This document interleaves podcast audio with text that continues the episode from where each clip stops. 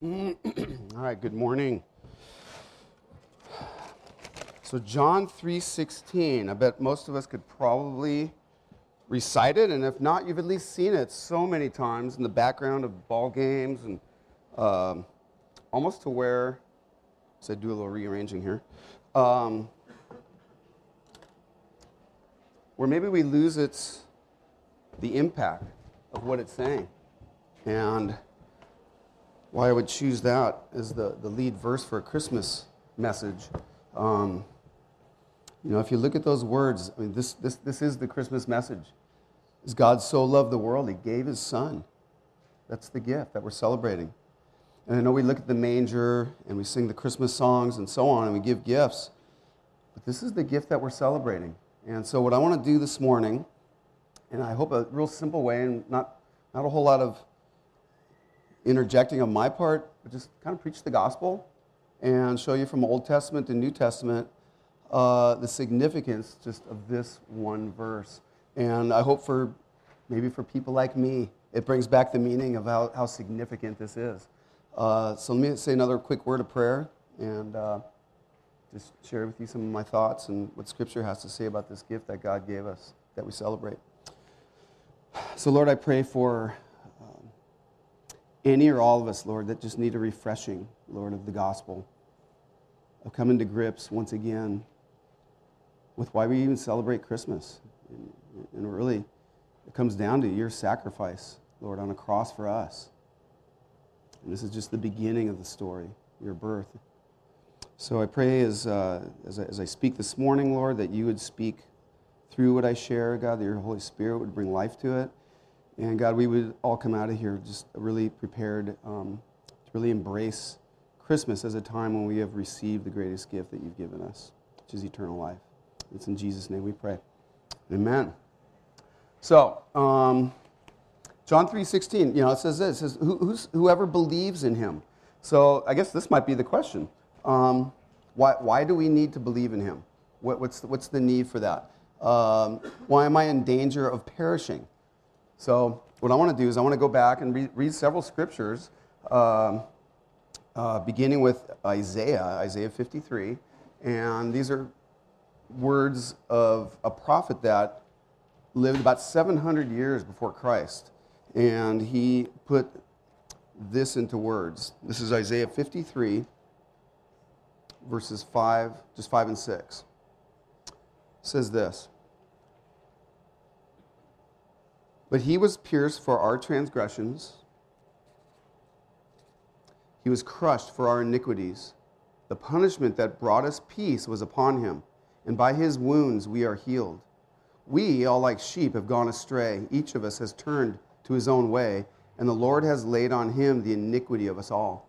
It's almost like something you would read more at Easter time, where we talk more about the cross and the resurrection and, and the, the price that Jesus paid for us on that cross. And yet, without Christmas, we don't have Easter. Uh, in, in a kind of a, I don't know if it's a, not, not a real clean way of saying this, but he was, he was born to die. He, he was born to come and pay the penalty for us. And as we were singing this morning, uh, just one, actually, the whole, you know, how deep the Father's love for us. As we were singing that, I went, well, that's the Christmas message. It was my sin that held him there until it was accomplished. How deep the Father's love for us, how vast beyond all measure, that he should give his only Son to make a wretch his treasure. And that's us, that's the gift. The gift of the Father that our sin would be laid upon him. And again, as the, the ending verse here says, and the Lord has laid on him the iniquity of us all. So, why do I need to believe? Well, because I'm a sinner. We all, like sheep, have gone astray. Each of us has turned to his own way. Some of us have turned to his own way more than others, but it's not, it's not a contest of how many good things I've done, how many bad things. I am a sinner. And because of that, I need the death and resurrection of Jesus Christ on that cross. And that's why I celebrate Christmas, because that's the gift that God gave us through his son. And so I want to read something else. Again, this, is, this might be too plain and simple, but I think that's, at least that's where I needed to go is just as a reminder.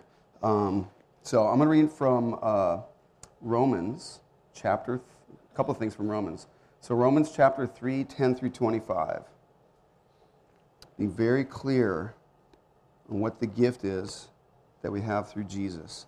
So, Romans 3, 10 through 25. I don't know if we're doing that on the screen, but I'll read it. Are you guys putting them up, or I'll slow down a little bit?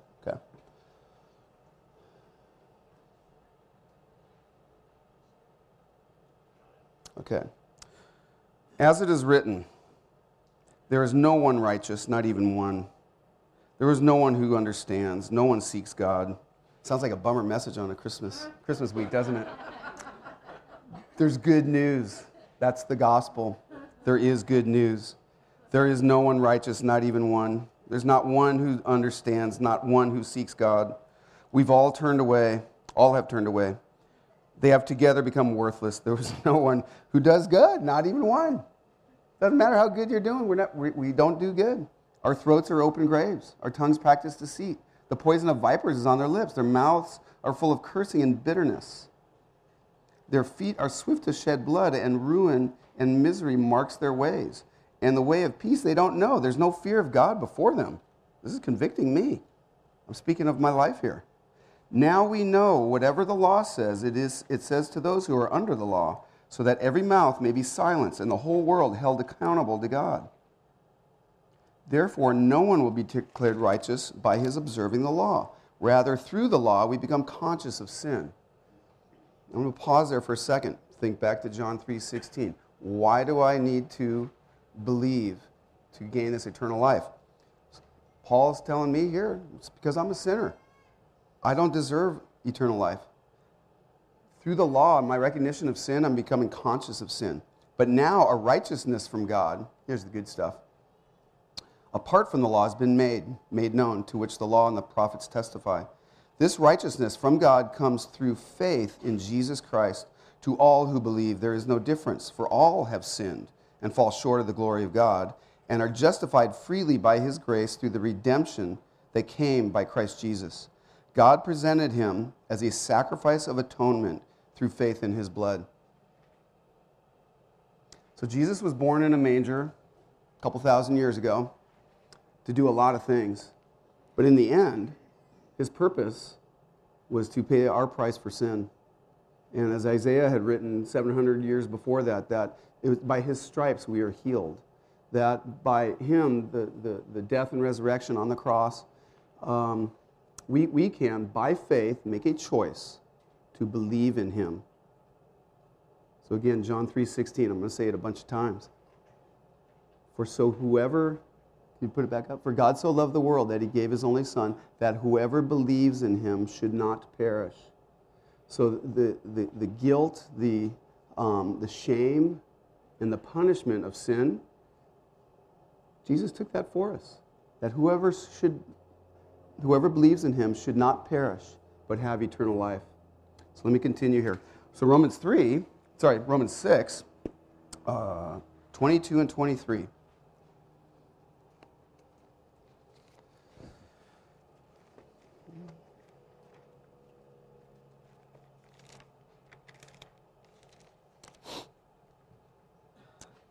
says this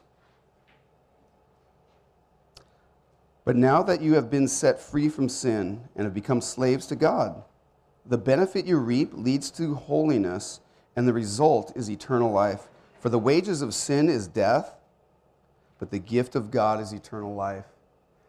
When we celebrate Christmas morning and we sing songs and we do all the, all the awesome stuff, when we do that stuff, and as I tell my kids, you know, I teach sixth grade over at Oaks Christian, and as the Christmas season begins, and I, I, would think maybe in our minds as well, but in a young person's mind, there's some confusion when it comes to Christmas time because there is so much secularism, there's so much, uh, it's all about the gifts and the decorating and all that. And to try to redeem all that, to bring that back to you guys, it's, it's like, a, it's like a birthday party.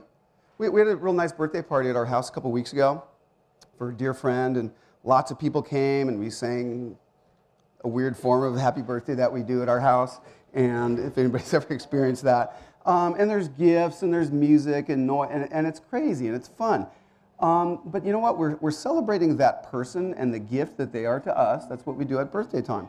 So this Christmas time, again, as I'm telling my kids at school and reminding us that at the core of all the really cool stuff we do, gift giving, wrapping, all the fun, presents, parties, so is, is we're honoring we're honoring what he did for us when he was born, which is in the end honoring and recognizing what he did for us on the cross. So as I finish this verse again, this is from Romans 6, is keep this in mind. It says, lost my place. For the wages of sin is death, but the gift of God is eternal life. That in the end, that's the gift. So when we talk about the gift of Jesus, and yes, he, he, he, his, his birth, a lot of stuff, his life, there's a lot of fringe benefits to his life.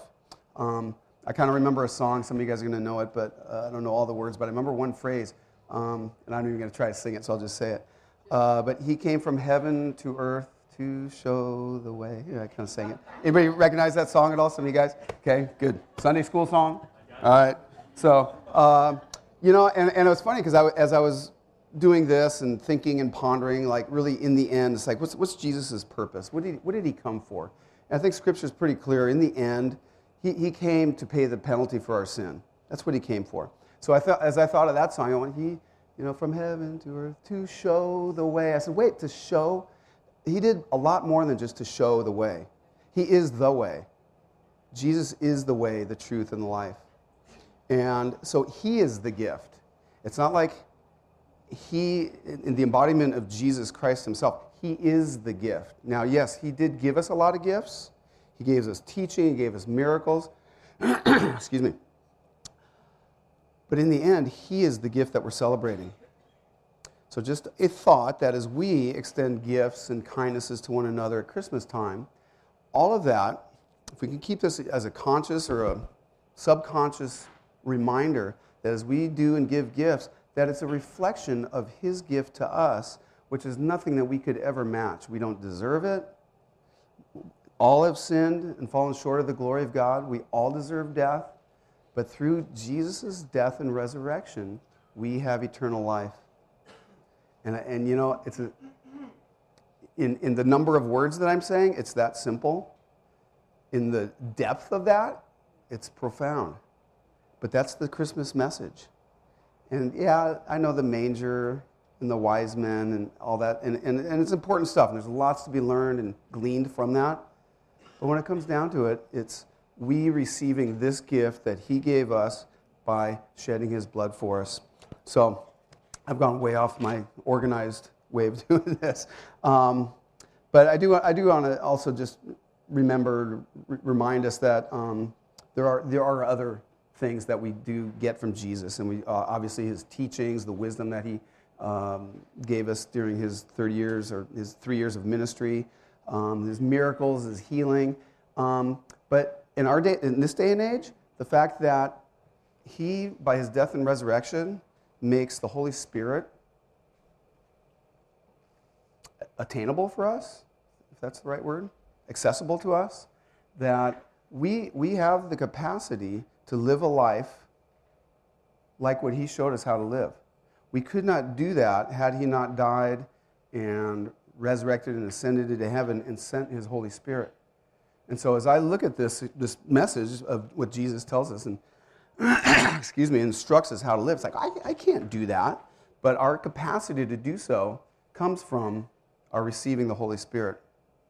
So there's a, there's a, there's a, there's a, I was about to say a twofold. There's a many-fold aspect to this whole thing.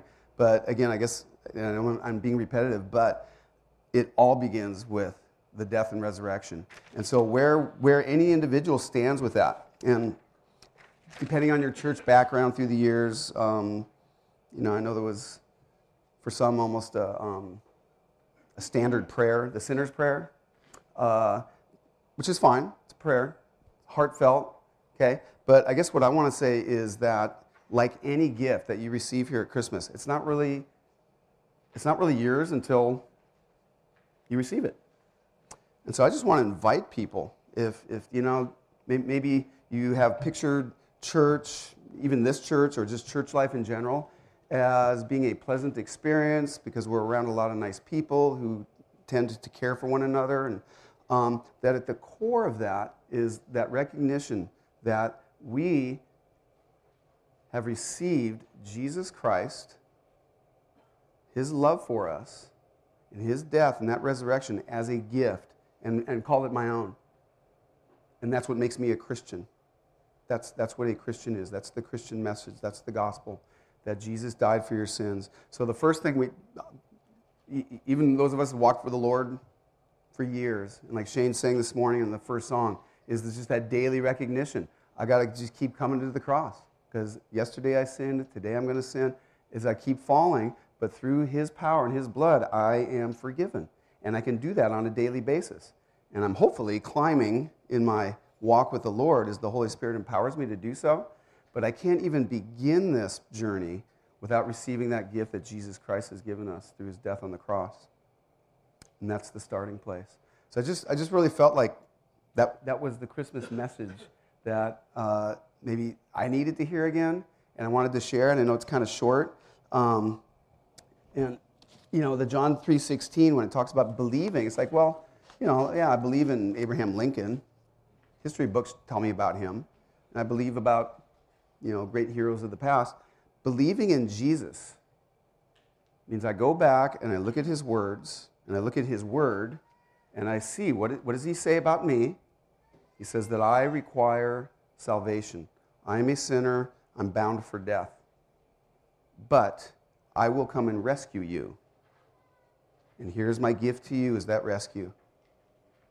Merry Christmas. That's, that's what his birth is really all about, what it comes down to. So, don't want this. This should not be something that's like, like, a, like a bummer message at all. In fact, it's the best message. Gospel means good news. That's the good news of Christmas time. That from Hark the Herald Angels Sing, God and sinners reconciled. That, right? Yeah, I'm up here singing.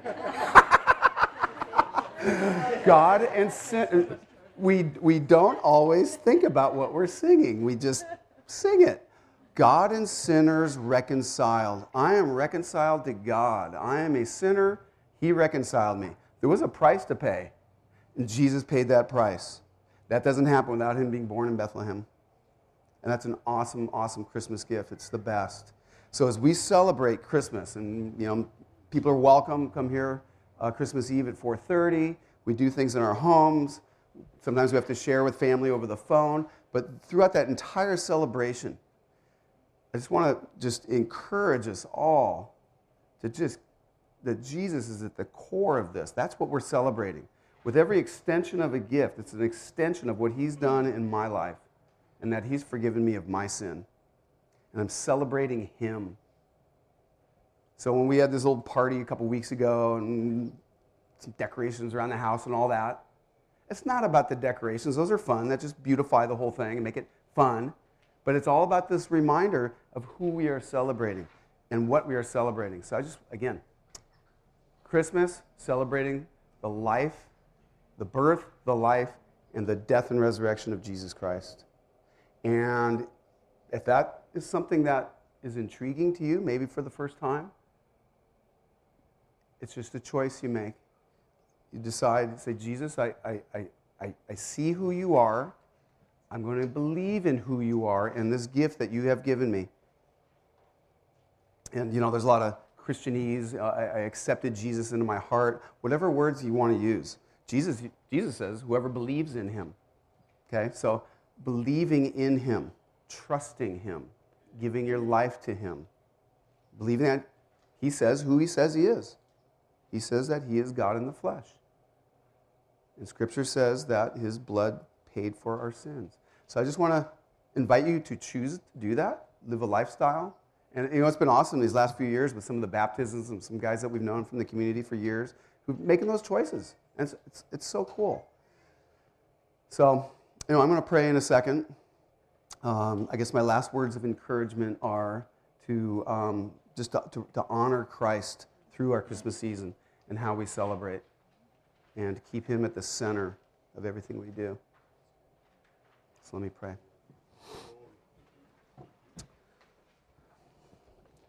So, Lord, I thank you for your birth that we celebrate. For without that birth, we don't have life.